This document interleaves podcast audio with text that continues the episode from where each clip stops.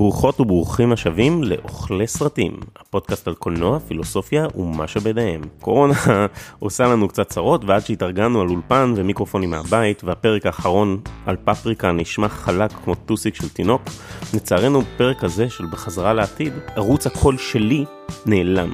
בפלט טכנולוגי שלא היה מבייש את דוק בראון, הצלחנו לשחזר אותו, אבל זה קצת נשמע כאילו ארנון כלה אותי בבלנדר. לשמחתי, יצא פרק מאלף. עם אחד הנושאים הכי מעניינים שדיברנו עליהם עד היום. בלי עוד הרבה חפירות, בואו נתחיל בחזרה לעתיד.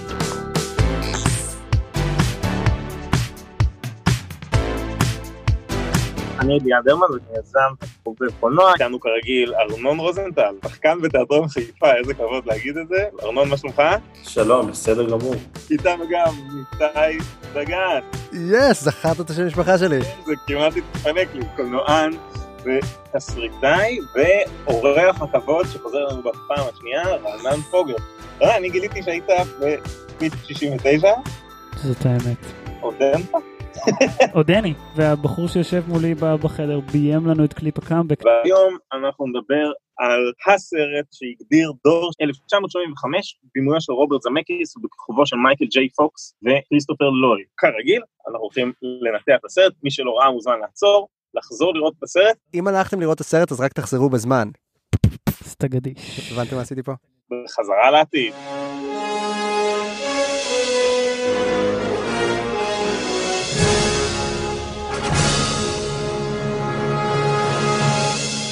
הסרט מתעסק במרטי מקפליי, נער מגניב עם חברה שיודע סקייטבורד, והחבר הכי טוב שלו, פרופסור בראון, שהוא דוקטור מאוד מוזר שממציא המצאות.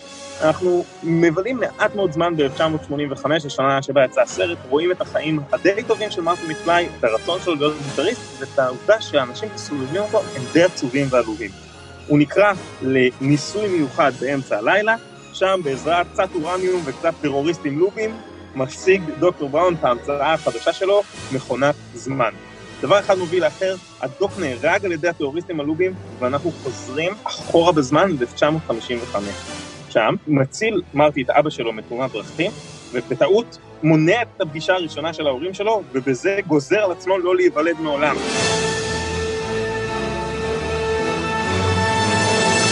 ועכשיו נשאר לו בדיוק שבוע לגרום לאימא שלו להתאהב באבא שלו, להפסיק לאהוב אותו, ולהגיע עם מכונת הזמן למקום שבו פגע הברק, ולחזור בחזרה לעתיד. ברגע השיא, פוגע הברק, מגיע למכונה, ומרטי מצליח לחזור לעתיד, בו הוא מגלה שהדברים השתנו, אבל לטובה. ורגע לפני שאנחנו צריכים לקחת אוויר, דוק מגיע מהעוד יותר עתיד, ולוקח אותו לשמה, בסרט שלא נדבר עליו.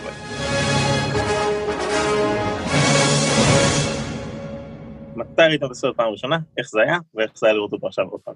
כמו תמיד נורא נהניתי לראות את הסרט הזה, זה לא פעם ראשונה ולא פעם שנייה שאני רואה אותו, הוא סרט מדהים, והוא זה שגרם לי לרצות לכתוב סרטים על חזרה בזמן. בצפייה הראשונה היה לי נורא נורא כיף לראות את הסרט הזה, אני אפילו לא זוכר מתי זה היה, אבל מה שכן, בצפייה השנייה, השלישית והרביעית, אני יכול להגיד שפשוט לא הפסקתי לצטט משפטים, זה סרט שמבחינתי הוא אלמותי. הוא חרוט ב-DNA. הצפייה הראשונה שלי הייתה בגיל 11, נסעתי לכמה שבועות לגור אצל חבר שלי בהולנד, וכל יום היינו לוקחים אופניים, נוסעים לחנות וידאו, היחידה בעיירה, חור תחת אמו שבהולנד, וכל ערב היינו חוזרים עם סרט אחר.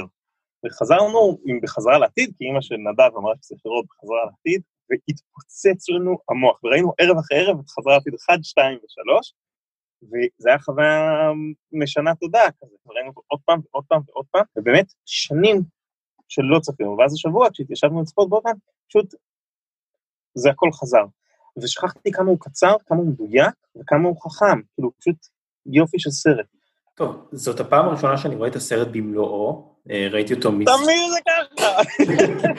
ראיתי חלקים מהסרט כשהייתי קטן מאוד, אני לא זכרתי כלום, ובאתי עם ציפיות ענקיות, כי זה שם ענק, ואני לא אגיד שהתאכזבתי, אבל יש לי בעיה מאוד גדולה עם הסרט הזה, אני אפרוס אותה בפניכם עוד מעט. בגדול, אני מבין למה זה הפך להיות סרט קאלט, הוא היה גם מאוד מהנה, מאוד מבדר, מאוד מגניב, בטח אם אני חושב על התקופה, אז הוא בטח היה חסר תקדים, ועדיין לי היה מאוד מאוד קשה איתו, ואני אספר עוד מעט.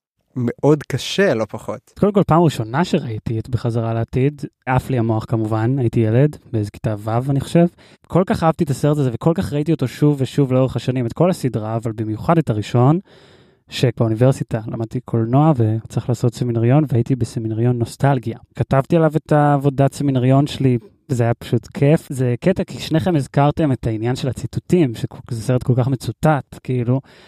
ובאמת, אם אתה עובר רגע על כל הסרט, הוא כל כך well structured, כאילו, מבחינת התסריט, כל, זה פשוט בית ספר לפי-אופס מבחינתי, הסרט הזה. באקספוזיציה של הסרט, ברבע שעה הראשונה של הסרט, כל משפט שאתה שומע, יש סיבה שאתה שומע אותו, ואתה תבין למה תכף. התסריט בנוי בצורה כל כך מבריקה, אה, שזה פשוט כל פעם שאני רואה את זה אני, אני בשוק מכמה, ופעם אחת ראיתי את זה עם נוגה, חברה שלי פעם ראשונה, ו, וכאילו כל משפט שכזה היא פספסה, אני כזה נוגה, זה חשוב, חזרתי אחורה, כאילו, לא, תקשיבי, זה ממש חשוב, תכף תביני למה, על, על המגדל של השעון. זה קטע שאתה אומר את זה, כי בוב גייל, שכתב את הסרט, אה, אומר שהם בעצם עבדו עם שיטה של כרטיסיות. כמו שהרבה תסריטאים עובדים, הם כאילו מין אה, עובדים על לוח גדול, שמים כרטיסיות, אבל בניגוד לסרט רגיל שאתה כותב סצנה ואז אתה כותב את הסצנה שבאה אחריה, הם עבדו הפוך. הם אמרו אנחנו רוצים שמרטי ימציא את הרוק אנד רול. אז אם אנחנו רוצים שהוא ימציא את הרוק אנד רול, צריך בשלב מוקדם בסרט להגיד שהוא אוהב רוק אנד רול ויודע לנגן. Mm. אנחנו רוצים שמרטי ימציא את הסקייטבורד, סבבה, אז צריך בשלב מוקדם בסרט להראות שהוא רוכב על סקייטבורד. כן. כאילו, אז בגלל זה זה באמת בית ספר ל planting ו payoff. בחזרה לעתיד נחשב במעגלי מבקרי הקולנוע המודרניים יותר, בין בני דורנו, כתסריט המושלם. ממש תסריט מושלם. עכשיו, האמת הגדרה שהייתי חולק עליה. אני רואה שאתה לא מסכים, אני חושב שאחת הסיבות שהוא מוגדר ככה, ורגע, אני, לפני שאני חושף את דעתי, זה כי הוא באמת מאוד קובייה הונגרית של תסריט. קודם כל בסרט הראשון, וזה נכון גם בסרטי המשך, ואני מאמין שאנחנו נקליט פרק גם על שתיים מתישהו בעתיד. הוא פשוט יותר טוב מהראשון. שלוש גרוע. אה. אמרתי את זה, שלוש גרוע. אני לא מאמין שאמרת את האמת. מרגיש כמו קובייה הונגרית של תסריט בגלל אותם payoff ים. זאת אומרת, אין שום דבר... שהוא לא setup. שהוא לא setup או payoff. זאת אומרת, למעשה אנחנו כל הזמן באיזה מעין פינג פונג, שמצליח, כל setup מוביל לשלב הבא בעלילה. לעומת נניח Easter אה, eggs של מארוול, לפחות ככה זה מרגיש לי. ארנון לא מסכים איתנו בכלל.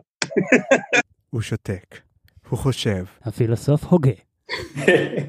מה שאני הולך להגיד לא הולך לסתור את מה שאתם אומרים, אני מסכים עם כל מילה, אני חושב שברמת התסריט, ובאמת כמו שאמרתם, דברים שנאמרו במערכה הראשונה מתכתבים מה שיגיע אחר כך וכולי.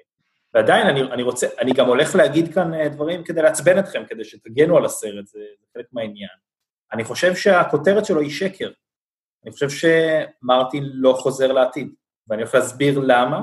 מרטין חוזר בזמן. מרטי, כבשים. מרטי ארנון, אוקיי. מרטי חוזר בזמן.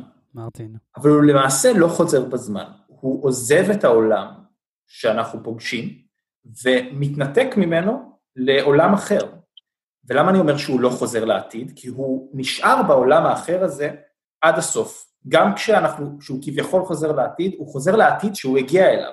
העולם שהוא עזב, מרטי נעלם ממנו לנצח. מסכים אגב לגמרי עם האובזרבציה שלך, ואני חושב שהפתרון שלה טבוע באיזה דמות מרטי. אני חושב שהפתרון של מה שארנון אומר דווקא טבוע באיזה סוג חזרה בזמן הסרט הראשון מייצר לנו. אבל בוא נתחיל בבייסיקס. אוקיי. Okay. Okay. יש כמה אלמנטים פילוסופיים, פסיכולוגיים, מדעיים, שהסרט מנסה להציג לנו, שקשה להתעלם מהם. אולי הראשון ביניהם שנמצא ממש בכותרת, הוא חזרה בזמן.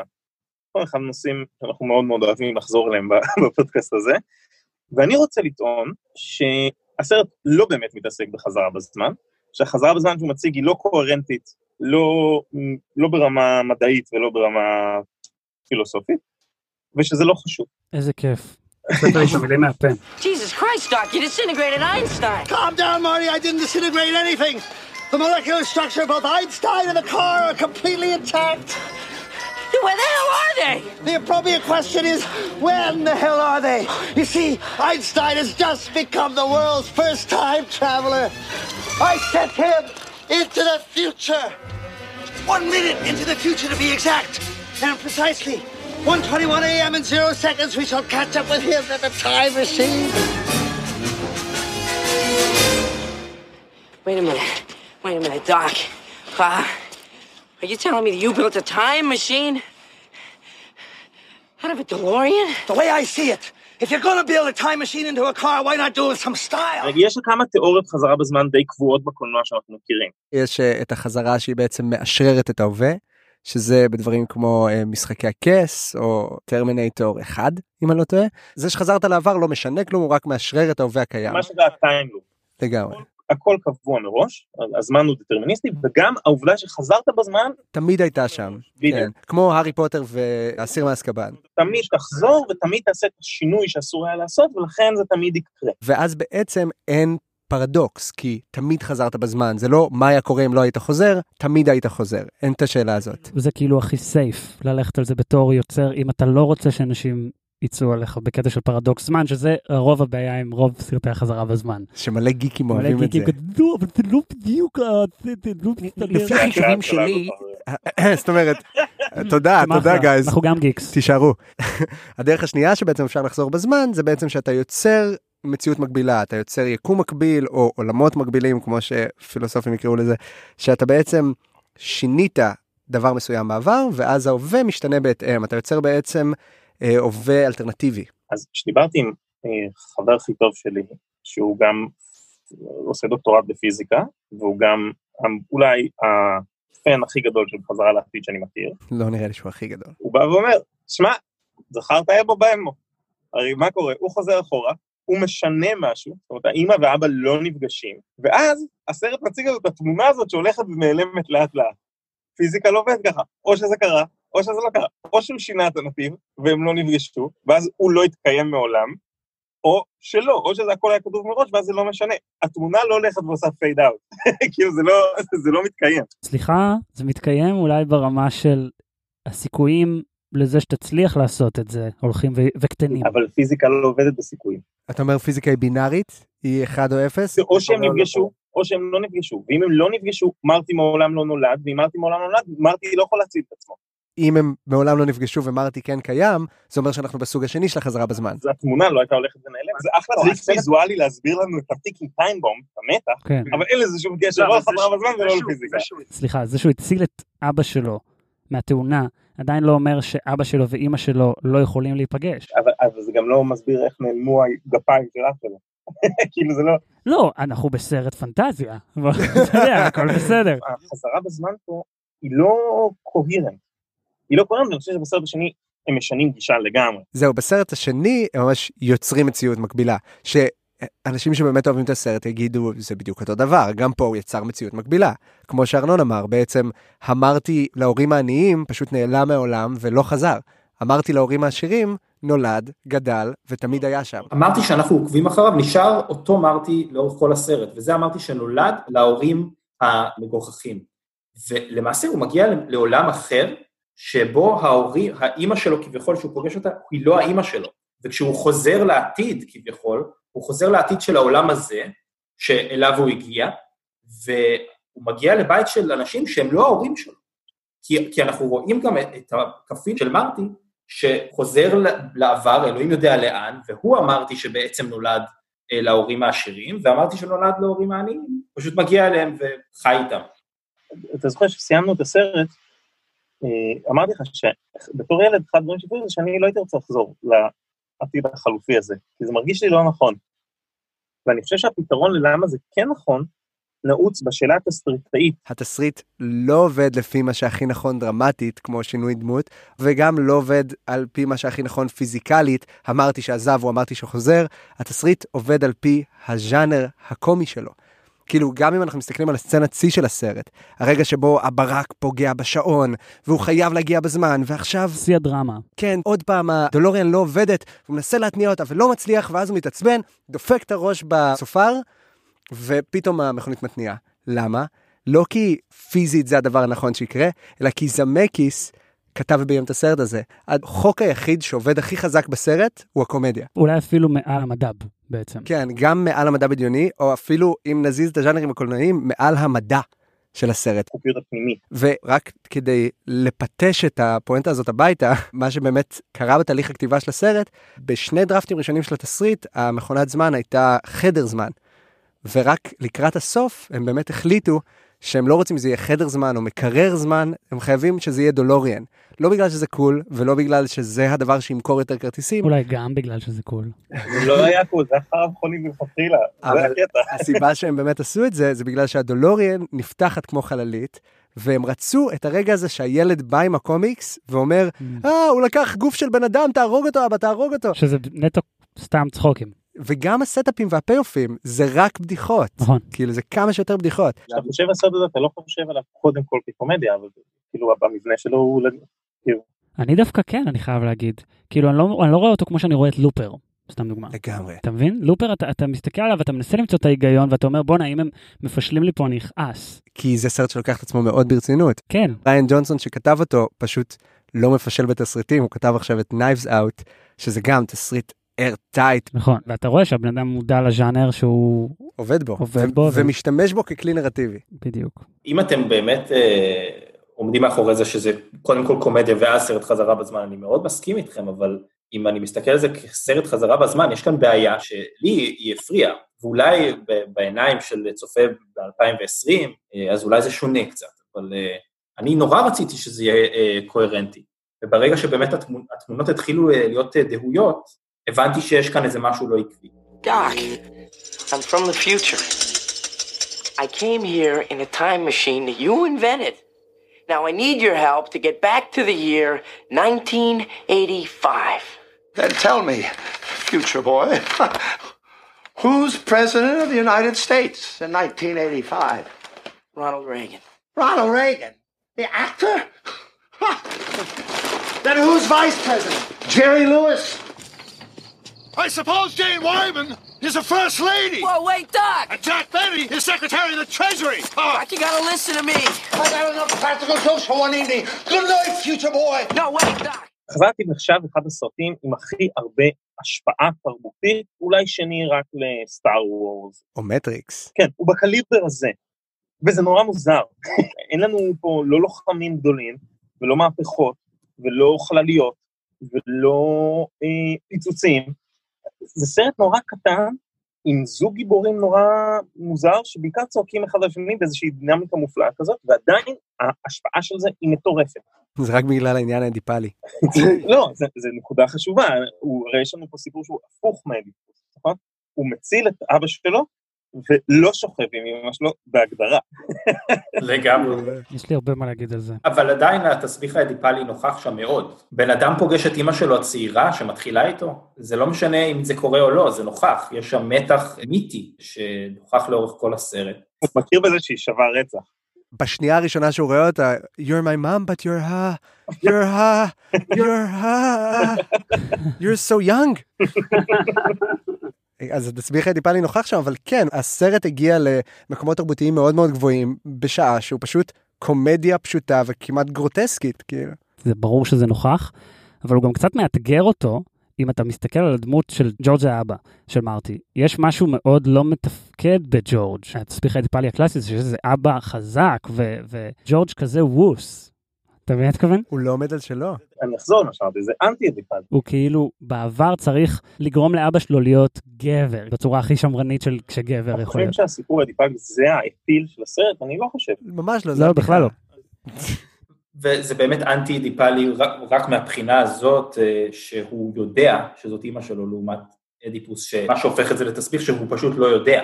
אבל גם מהבחינה שפה הוא לא הולך לשכב עם אמא שלו, הוא מנסה בכל הכוח לגרום לאבא המעפן שלו להצליח עם אמא שלו. אז זה כאילו תסביך אדיפלי, אבל בקטע מאוד אירוני. הסרט הזה לא בנוי כמו סרט רגיל בכלל. ואתה יא חצוף, עוד אמרת שאנשים קוראים לו התסריט הכי טוב שנכתב. אני חושב שבגלל זה זה מרגיש לנו כל כך מתוחכם. כי בסרט רגיל אנחנו מאוד מאוד רגילים, יש דמות, לדמות הזאת יש סוד, או איזושהי תחלואה שהיא לא רגילה אליה, והוא צריך להתגבר עליה, והוא לא מבין את זה, אז הוא הולך והוא מרביץ ל super villains, ואז זה גורם לו להבין שבעצם all along הוא אהב את הבחורה, או לא יודע, whatever, והאקשן מתכתב עם הסאבטקסט הפנימי של הדמות, ובסוף כולם שמחים וכולם שוכבים ואחלה. לא קיים. נכון, מה שתיארת עכשיו נקרא הקשת החיובית.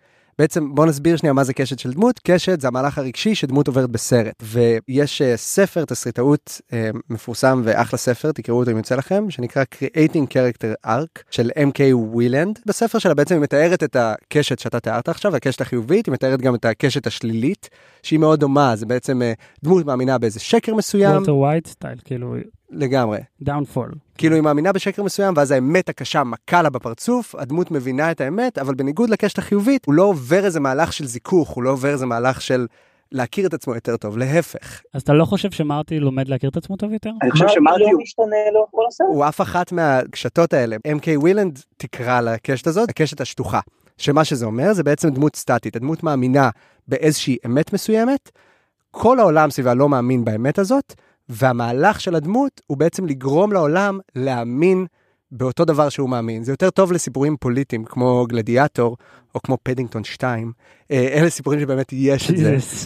הכי פוליטי שיש. לא, הקטע עם פדינגטון שהוא גם זכה גם ממבקרים וגם מ... אה, מי שיגיד משהו על פדינגטון לך תמצא את הבן אדם הזה, כולם אוהבים את הסרט. השוני בין קשת חיובית לקשת שטוחה, זה שבקשת חיובית הדמות מאמינה בשקר בתחילת הסרט, והעימות בין השקר שהיא מאמינה בו לבין האמת שהיא מגלה בסוף, שם נמצאת התמה של הסרט.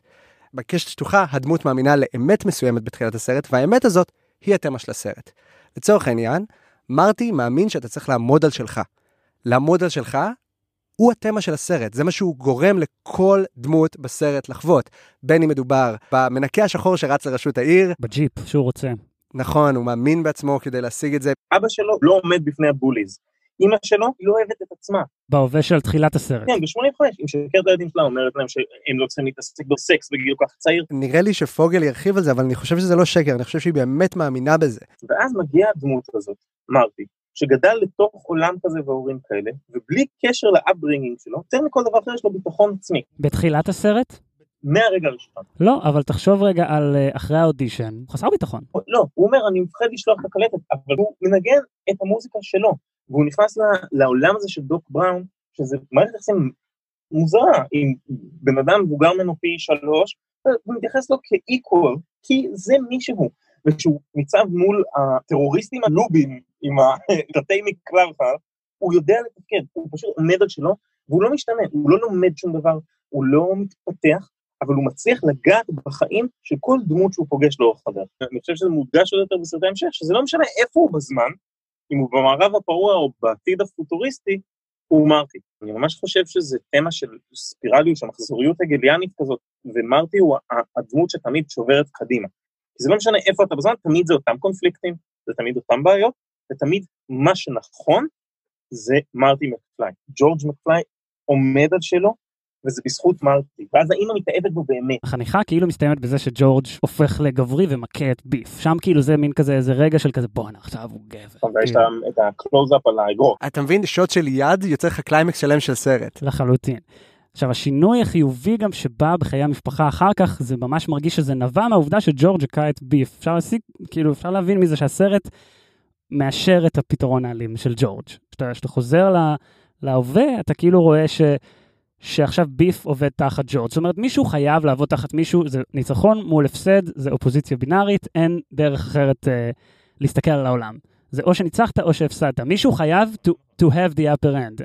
הצלחה בסוף הסרט מתבטאת במשהו חומרי, במכונית, ב, ב, אתה יודע, באושר, בכסף, בהוצאת ספרים החדשה. meaning יכול להתפרש כמקדם ערכים קפיטליסטיים. העובדה שההורים שלו עשירים אחר כך, והעובדה שהוא הגיע למין עולם שהוא כולו טוב ויש לו רכב, והבת זוג שלו חיכתה לו בדיוק לטיול שהם תכננו ביחד, עצבנה אותי, כי בעצם זה אומר שלא משנה מה הוא עשה בדרך, זה הדבר הנכון. אם תעשה את זה, תקבל כסף, הדבר הכי חשוב.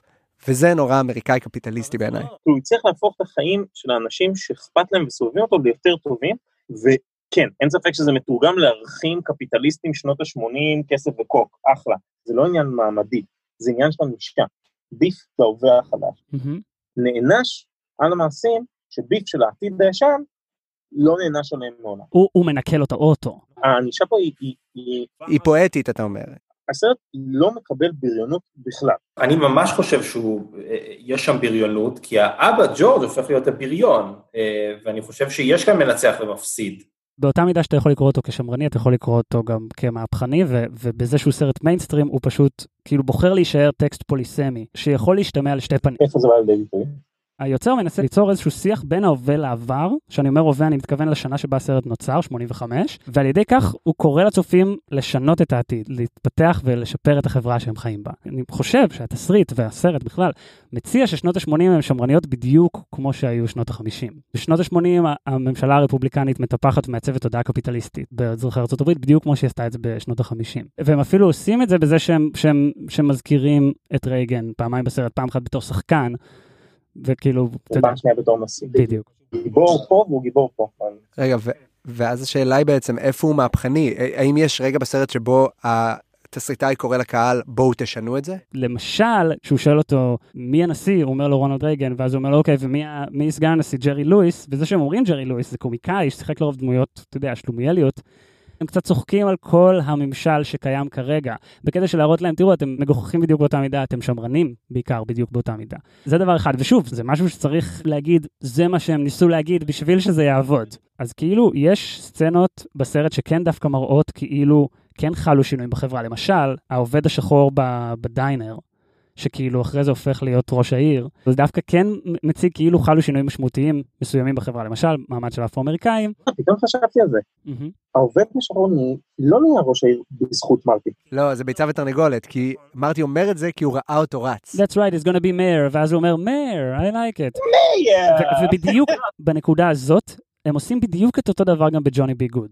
כי מה הם עושים פה? הם בעצם מחלישים את, ה- את הכוח של, ה- של המהפכנות שיכל להיות ברגע הזה. כי הם כאילו מראים שהאדם הלבן, מרטי בא ואמר לשחור, אתה תוכל להיות ראש עיר, ואז הוא זה שנתן לו את הכוח להיות ראש עיר. או שהם מורידים מזה שצ'אק ברי כתב את ג'וני בי גוד, והם כאילו אומרים, מישהו התקשר לצ'אק ברי והשמיע לו את מרטי.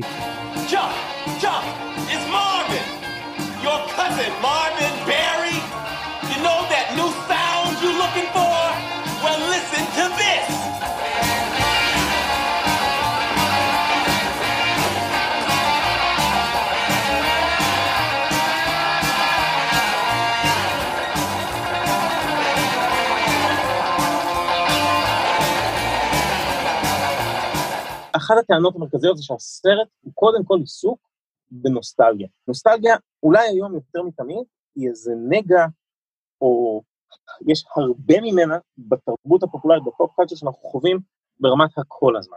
הטלוויזיה שלנו נמצאת יותר בשנות ה-80 מכנראה שנות ה-80 עצמה. האם הסרט באמת מתעסק בנוסטלגיה, ומה יש לו להגיד על זה? איך סרט משנת 85, שמציג בנוסטלגיה את שנת 55, אנחנו כל כך נוסטלגיים עליו עכשיו. זה מה שכל כך מצחיק, שיש פה באמת כמה רמות של נוסטלגיה, כי בעצם הסרט נוסטלגי ל-55. ואנחנו נוסטלגיים ל-85. אנחנו כזה, אה, זה זה הס- העשורים הכי קולים שהיו ever, ואתה כאילו נוסטלגי גם לזה וגם לזה. אתה מרגיש כאילו, וואו, איזה קול היה ב-80's, איזה קול היה ב-50's, וב-85 לא היה נוסטלגי. ולחלוטין, לגמרי. אבל נראה לי שזה מה שהפך את הסרט לקאלט. יש מחקר מאוד רלוונטי ב- ב- בהקשר של נוסטלגיה של פרד דייוויס, שהוא מחלק את הנוסטלגיה לשלושה סוגים. הסוג הראשון זה נוסטלגיה ראשונית, שזה נוסטלגיה שהיא נטו התרפקות על העבר. למשל, כשאתה, כשאתה רואה את מרטי חוזר ל-50's, ולראות כמה הכל היה תמים וטוב והכל נראה נורא נחמד, מה שתכף עשה... מה שבהווה הוא מועדון, זה קולנוע. פורנו, וזה, שם זה גלידריה, ו- וחנות תכליתית. נכון, הסרט בהתחלה מייצר איזה מראית עין של הכל היה יותר תמים וטוב, אבל הוא לאט לאט מראה לך שזה לא בהכרח ככה, ולכן הוא לדעתי לא משתייך בטוח לסוג הראשון.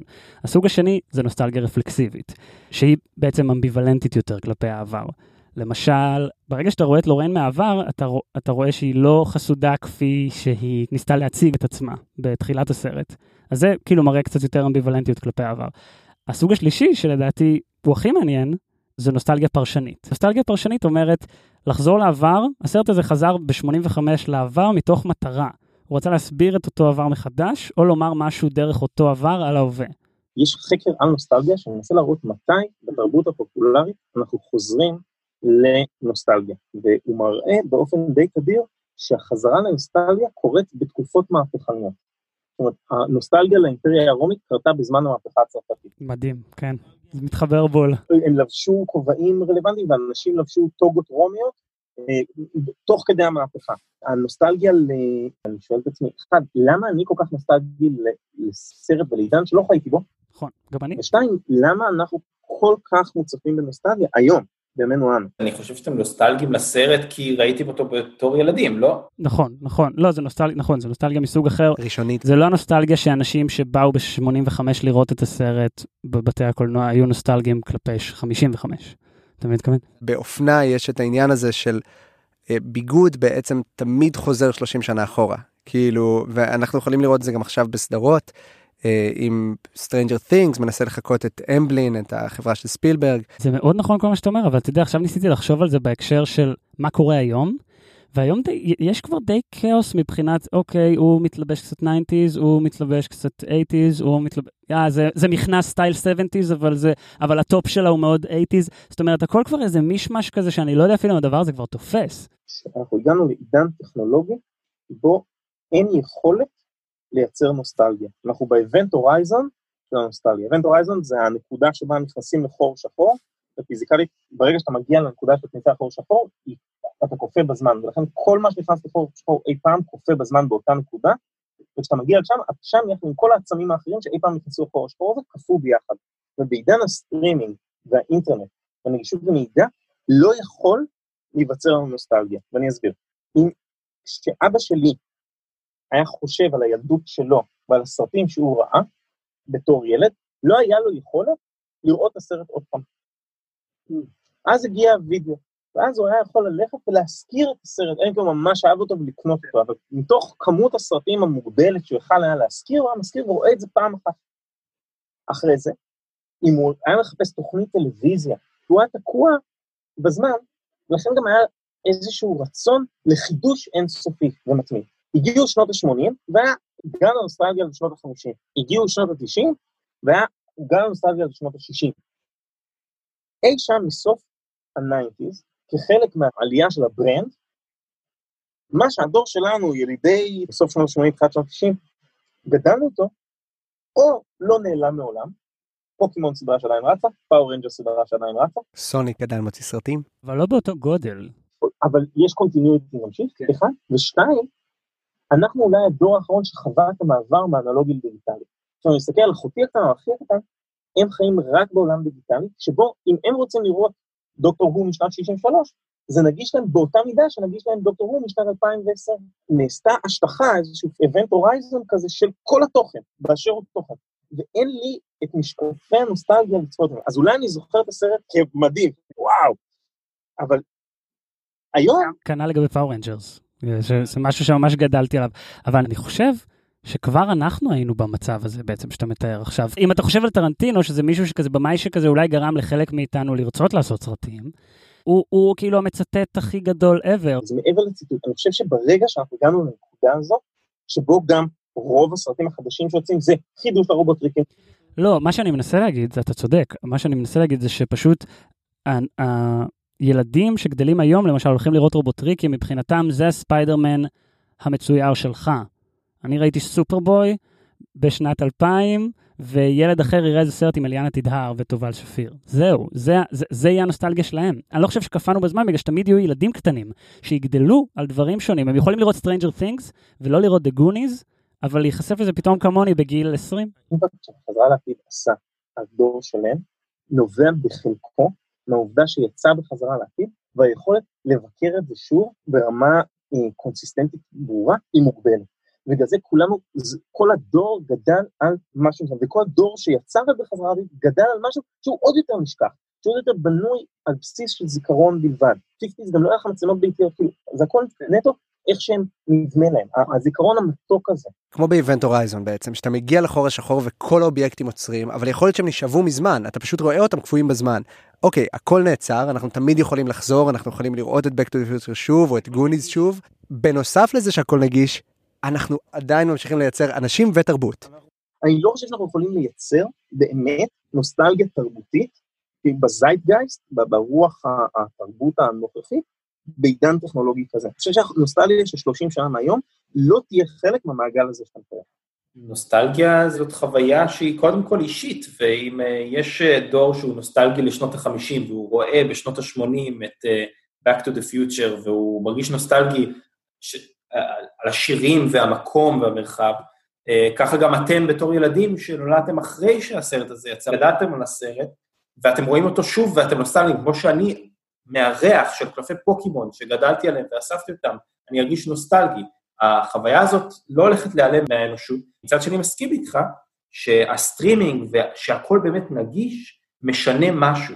אבל זה לא אומר, אם אני גדלתי על סדרה מסוימת והיא נגישה, אני לאו דווקא אראה אותה, ואז אם אני אחכה עשר שנים ואראה אותה, אולי אני ארגיש באמת את, ה- את הנוסטלגיה הזאת. יש, יש עדיין את הסיכוי הזה. אני מסכים שנוסטלגיה היא קודם כל חוויה מאוד אישית. יש דברים, הריח של הכביסה של אימא שלך הוא הריח של הכביסה של אימא שלך. וזה לא ישתנה באמת בחוויה האנושית הרגעית. בחוויה התרבותית הכוללת, אני חושב שאנחנו בהכרח, אם נרצה או לא נרצה, נשנה את הגישה שלנו כלפי יצירות תרבות שהן מהוות כאלה עוגנים. ואני חושב שזה ניכר בזה שהעוגן משמעותי בדור שלנו, ופה אני כן מתחבר לסרט הספציפי שאנחנו מדברים עליו, חזרתי, זה ריק ומורטי, שהוא קודם כל ולפני כל איזושהי דקונסטרוקציה של יצירה נוסטלגית. ריק ומורטי, רק נסביר למי שלא יודע, הם שתי דמויות שמתבססות על דוק ומרטי. הם פתוחים לכל עולם ה sci-fi, והחוק היחיד בריק ומורטי זה שהם לא עושים מסעות בזמן. זה גם חוק שהם שברו בעונה האחרונה. יכול להיות שיש אנשים שפשוט לא יוכלו לקחת את ריק ומורטי כנוסטלגיה בגלל שהוא פוסט-פוסט מודרני. ובדיוק בגלל זה יכול להיות שבאמת זו תופעה שיכולה להיות רחבה ואפילו תרבותית, אבל תמיד יהיו אנשים שיגדלו על הדברים. זה לא שיעלם לי הריח של הקלפי פוקימון. כי, כי אחי הקטן גדל על משהו והוא התגעגע אליו, אבל כתרבות, היכולת שלנו להתגעגע תרבותית, חברתית, לאירוע סינגולרי בזמן, תהיה חייבת להשתנות. אבל סרטים זה לא הדבר היחיד שהוא אירוע סינגולרי בזמן, אפשר להתגעגע גם למרחב, ל, ל, לנוף, לצבעים ב, ב, ב, ברחובות. בגלל זה אני חושב שהאמירה שלך, עם כמה שאני מסכים עם, ה, עם הניתוח של מה שקורה כאן, והסטרימינג והכל נגיש, אז היא קצת רחבה, אני מרגיש. כי, כי זה מרגיש לי ככה גם מעבר, כי זה מרגיש לי טכנולוגית ככה מעבר, אנחנו עסוקים בתיעוד מתמיד של כל מה שקורה כל הזמן. אני לא בטוח שזה רע, אגב, אני, אני מדבר על זה כאילו בטון נורא מאיים, אבל אני לא יודע אם זה רע, זה פשוט קורה. כאילו, ככה אני קורא את המציאות סביבי כרגע. But I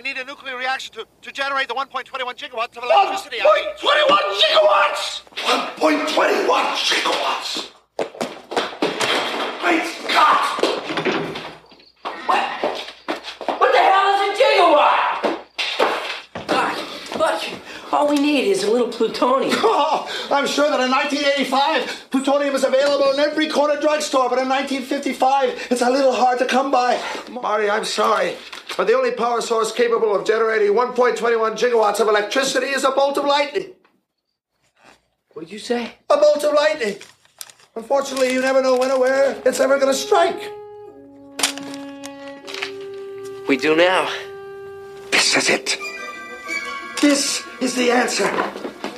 It says here that a bolt of lightning is going to strike the clock tower at precisely 10.04 p.m. next Saturday night.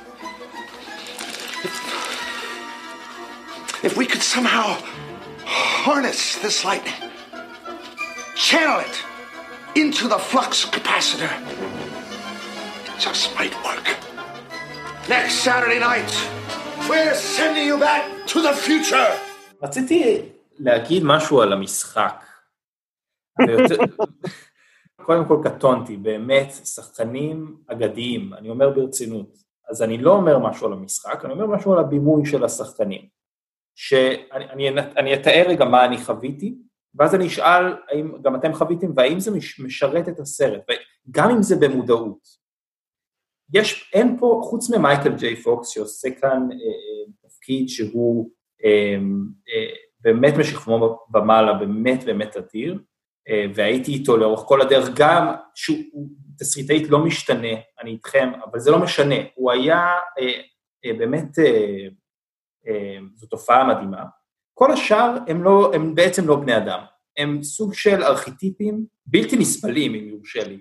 הבריון, האפס, האישה שמתמוגגת מהגברים חזקים, או גברים שהמכונית ש... מכונית פוגעת בהם, שזה גם איזה תסביך מוזר, הם משחקקים, הם לא בני אדם, ואני אומר, התסריטאים האלה סופר חכמים, לדעתי הם היו מודעים לזה, ואני שואל, למה? למה זה, איך זה משרת את הסרט הזה? אם אין לך דמות אחת עגולה, שיש לה הרבה רבדים, והיא צריכה להשתנות, אתה בונה אותה בעולם סביבה שכל אחד יש לו קונפליקט אחד. בסיסי. דוק צריך להצליח פעם אחת בלעשות משהו. האבא צריך לעמוד על שלו, האימא צריכה לקבל את המיניות שלה, המנקה צריך להאמין בעצמו שיכול לעשות יותר. זה פליק אוף הסוויץ'. זה במקום שיש לך דמות אחת שיש לה הרבה גלגלי שיניים, יש לך פה הרבה מתגים קטנים שהדמות הולכת, מדליקה אותם אחד אחד.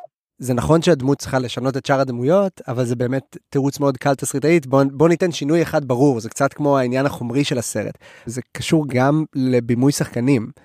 כאילו, ברגע שאתה נותן את הארכיטיפ או את הסטריאוטיפ של יש לנו 80's קיד מגניב ואת המדען המטורף, אז בעצם כל אחד מהם צריך לשחק בווליום הקומי הנכון כדי שנהנה מהדבר הזה. חשוב לזכור שבאמת הסרט יצא בשנת 85. בשנת 85 יצאו סרטים שבהם אמריקאים טובים ורוסים רעים. אני בתור צופה בימים שלנו, לא נהניתי מה... מההופעה המשחקית הזאת. בתחילת הסרט זה מאוד מרגיש הכל סטריאוטיפי, אבל הפתרון הוא לאו דווקא סטריאוטיפי. שוב, אני חוזר לעניין הזה של ה... של האם הסוף הזה הוא שמרני בכלל, אני פשוט חושב על לוריין, לוריין אימא של מרטי, מרטי, שבתחילת הסרט, אלכוהוליסטית, התחתנה עם הג'ורג' שלא הכה את ביף, אתה יודע, היא מקטרת על ג'ניפר, שהיא מהפכנית ו- ו- ו- וסליזית, ואני לא אוהבת שאתה מסתובב עם בנות, וכאילו זה, אבל בעצם העבר שלה בתור נערה מהפכנית, אתה רואה את זה בסוף, הוא הוביל אותה לחיים שלה כפי שהם היום, ו- והם לא מספקים אותה ולא נחשבים בחברה השמרנית שבה היא חיה. לעומת זאת, הלורן של סוף הסרט בעצם עיוורת לחלוטין לחברה שהיא נמצאת בה היום, כי היא לוקחת בה חלק. היא לוקחת בשמרנות הזאת חלק. אז זה שובר את הסטריאוטיפ, זה דווקא מחזק אותו, לא? לא, בעיניי זה מייצר טענה מורכבת לגבי ההווה שבו הסרט יוצא. למראית עין, אתה רואה את הסרט פעם ראשונה, אתה אומר, היא לא מאושרת כשבעלה לוזר, היא כן מאושרת ש... כשבעלה... עומד על שלו. היא לא מאושרת שהיא נשואה לו בלי אהבה אמיתית, והיא לא מאושרת עם העובדה שהיא מכחישה את מי שהיא, בעוד שבסוף הסרט היא מאושרת עם בעל שהיא אוהבת באמת, ומשוחררת מינית, ויכולה להרשות לעצמה לאהוב את עצמה ואת הגוף שלה. נכון, כי היא התחתנה עם, עם, עם, עם הבן אדם שכן יצא גבר, והיא אוהבת את ג'ניפר כי היא מזכירה לה את עצמה, והיא רזה כמו שמצופה ממנה בחברה הזאת. זאת אומרת, אני אומר, בקטע הזה הסרט דווקא ממש שובר את כל הסטריאוטיפים, כי הוא אומר, אתה הולך עם השמרנות הזאת, ואתה מתקבל בחברה, אבל זה לא הופך אותך לבן אדם יותר טוב. זה לא הופך אותך לבן אדם יותר טוב? זה אולי, אתה יודע, גורם לך ליהנות יותר מהחיים טיפה, אבל זה לא אומר שאתה יותר נאמן לעצמך בשום אופן. אני לא חושב שלוריין של סוף הסרט היא יותר נאמנה לעצמה מאשר לוריין של תחילת הסרט. אני אחזור רגע למהי נוסטלגיה. יש מקום, כשאתה זוכר אחורה, 30 שנה אחורה, 20 שנה אחורה, אתה לא זוכר דמויות, אתה זוכר רגעים ואתה זוכר פלקטים. בטח שנסתכל על תקופה כמו פיקטיב, אבל יש פה יד מכוון. כשאנחנו מסתכלים ל-30 שנה אחורה, לתקופה תמימה יותר, כולם שם הסטריאוטיפים שמהווים את הדמות הזאת שאנחנו זוכרים, הבריון. אף בריון הוא לא כל כך בריון כמו ביף, לא קיים כזה בריון, אבל הוא הבריון, הוא הארכיטיפי. כאילו, אני לא חושב שהם סטריאוטיפים, אני חושב שהם ארכיטיפים. אז כן, זה ככה קראתי לזה בהתחלה, והאמת שענית לי עכשיו. וואלה, למה? השתכנעתי, ליעד שכנע אותי. וואו, זו פעם ראשונה, לא, באמת אחלה תשובה, אחלה תשובה. הטענה שהסרט הזה עוסק בנוסטלגיה עונה לי על שאלת סגנון המשחק. אתה צריך להיות מודע לזה שאתה רואה עכשיו סטריאוטיפים או ארכיטיפים או whatever it is. זאת אומרת, זאת לא המטרה של הסרט. תשמע, הוא מתמלא בחרא, כשהוא מתמלא בחרא, נופל עליו משאית של חרא, כאילו ברמת הקרטון. נכון, בגלל זה אני אומר, הסרט מנסה להשיג משהו אחר לגמרי. המשחק, הוא היה נורא חשוב לזמקיס. זמקיס ליהק את אריק שטולץ, ששיחק אחר כך באיש הפיל, וגם בספרות זולה, הוא בעצם הסוחר סמים, הג'ינג'י, ובמשך שלושה שבועות... אבל הוא רצה את ג'יי פוקס בהתחלה. פשוט הוא לא היה זמין כי הוא צילם את Family Ties, Family Ties, סיטקום שהיה נורא מצליח באותה תקופה. אריק שטולץ היה בעצם שחקן שמשחק לפי השיטה של סטניסלבסקי, מה שאומר שהוא הדמות, וכך הוא בעצם יכול להיות פחות קומי, אז הם היו צריכים להחזיר שלושה שבועות צילומים, לשלם עוד פעם על שלושה שבועות צילומים, כשהם באמת ליהקו את מייקל ג'יי פוקס. ולמה בעצם הוא ליהק את מייקל? ושמייקל ג'יי פוקס נתן uh, ימים ב Family Ties ולילות ב Back to the Future, חי חיים לא הגיוניים במשך איזה חודש. והסיבה שהם עשו את זה זה בעצם כי מייקל ג'יי פוקס יכול להביא דמות שהיא כזאת קומית, שהיא נותנת את הרגעים הדרמטיים שלה ב... ב high tempo של קומדיה מוגזמת. זה אומר משהו על הקרטוניות של הסרט. נכון שאם דברים דרמטיים צריכים להיאמר בכזאת הגזמה קומית, זה אומר שהכל בעצם אפשרי. אבל זה מדהים איך אנחנו מדברים על זה פה בכזאת רצינות, ובעצם הוא צוחק בדיוק על הדברים האלה, הוא צוחק כאילו על, על ה over רצינות, על ה over, כן, הכל פה קלישאות, אבל, אתה יודע, זה לא מה שהוא מנסה להשיג. וזה זמקיס בהכי טוב שלו, כמו שהוא עשה בפורסט גאם. רוג'ר רביט. וגם פורסט גם מתעסק בנוסטלגיה בעצם, ב- לגמרי, זה אחד הדברים המרכזיים שם. אני חושב שזה זמן טוב לסכם את הדיון על אה, חזרה לעתיד, להפניע את הדלוריאן ולעבור לסקשן הבא שלנו. יאללה, סרטים מהמרתף בבקשה.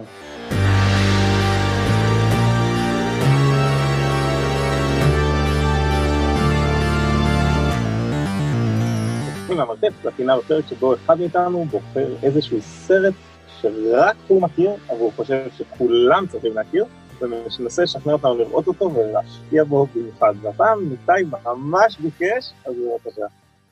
אוקיי, אז הסרט שאני מתכוון לשכנע אתכם לצפות בו, זה סרט שנקרא The Infinite Man מ-2014. Infinite Man הוא סרט אינדי קנדי משנת 2014, והוא מספר על בחור שמגיע עם בת זוגו לאותו מלון דרכים שבו הם עשו את החגיגת יום השנה שלהם.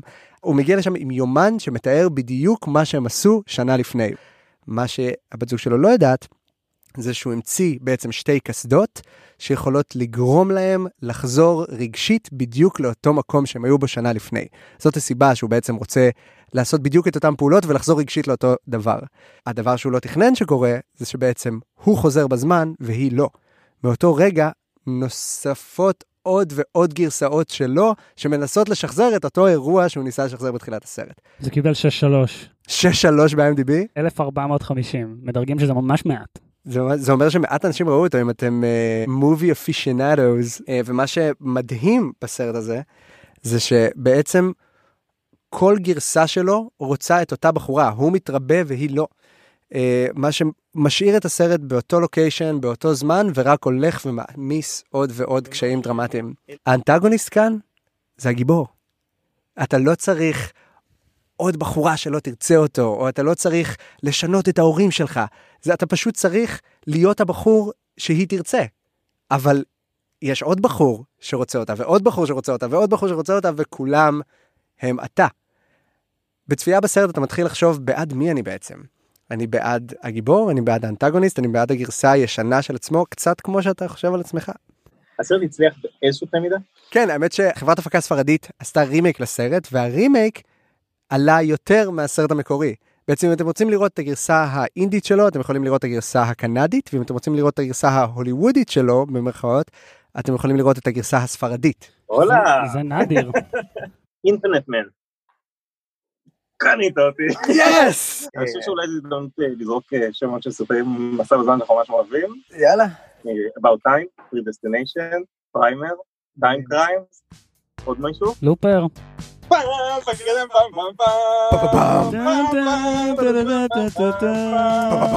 אנחנו היינו אנחנו ואתם הייתם אתם, תודה רבה לארנון, לרענן, לניתאי, תודה רבה לרן רייטן האלוף על הפיקוח הטכני, תמצאו אותנו בפייסבוק, אוכלי סרטים, באינסטגרם, בטיק טוק, שם תוכלו לראות את ארנון רוקד ומקריא מונולוגים מהחיפאית, אתם יכולים לראות אותנו גם באפליקציות הפודקאסט השונות, חשוב חשוב חשוב לנו, תשאירו ביקורת, נשמח גם לשמוע אתכם, תכתבו לנו, תקליטו לנו, מה אתם חשבתם בחזרה לעתיד, ואיזה סרטים אתם רוצים שנדבר עליהם, מבין המגיבים נכונה יוגרל מגיב שלא פתר נכונה, כי הוא כתב פוקימון, נתראה שבוע הבא עם אורח חדש, נדב בן אסה מן הטכניון, שיעשה איתנו שינוי כיוון ונדבר על מה קרה בגלקה. נוער, מדע בדיוני ומה שביניהם. ביי! Who is that guy? George McFly.